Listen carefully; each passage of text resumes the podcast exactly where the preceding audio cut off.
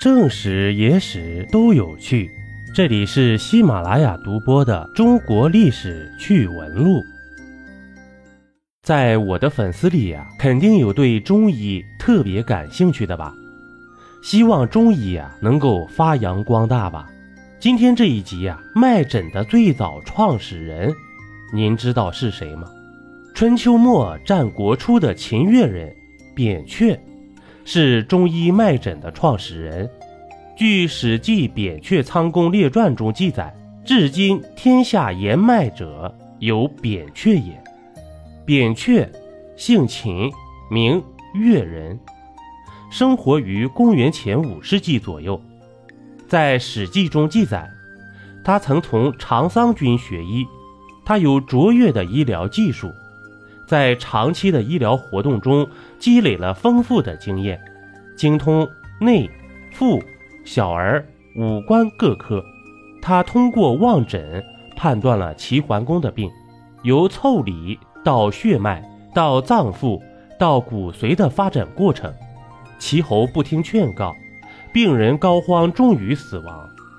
通过切脉断定啊，五日不知人的赵简子愈后良好。果然治愈了。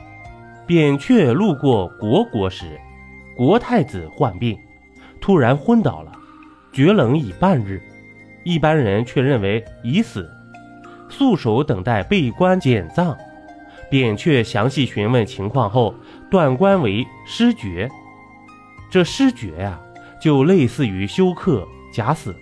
于是以针法急救，运法保温。再用汤液调养，终于使国太子死而复生。史籍的记载可以说明，扁鹊是最早总结望闻问切四诊的，并将之应用于临床实践的人。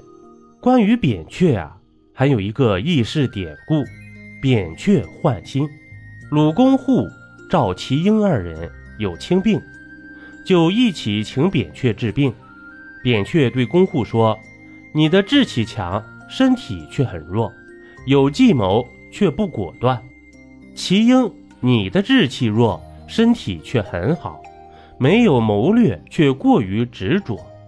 如果把你们的心脏互换，就能平衡，病也就好了。”扁鹊让二人喝了药酒，他们昏死了很多天。抛开他们的前胸，找到了心脏。将他们互换放置好，然后给他们吃了神药。于是，二人过了一会儿啊，便醒了，就像刚开始一样的健康。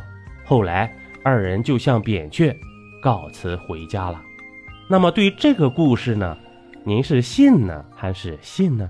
一杯故事，一口酒。这里是历史绞肉机，我是金刚经。本集播完，感谢收听订阅。咱们下集呀，不见不散。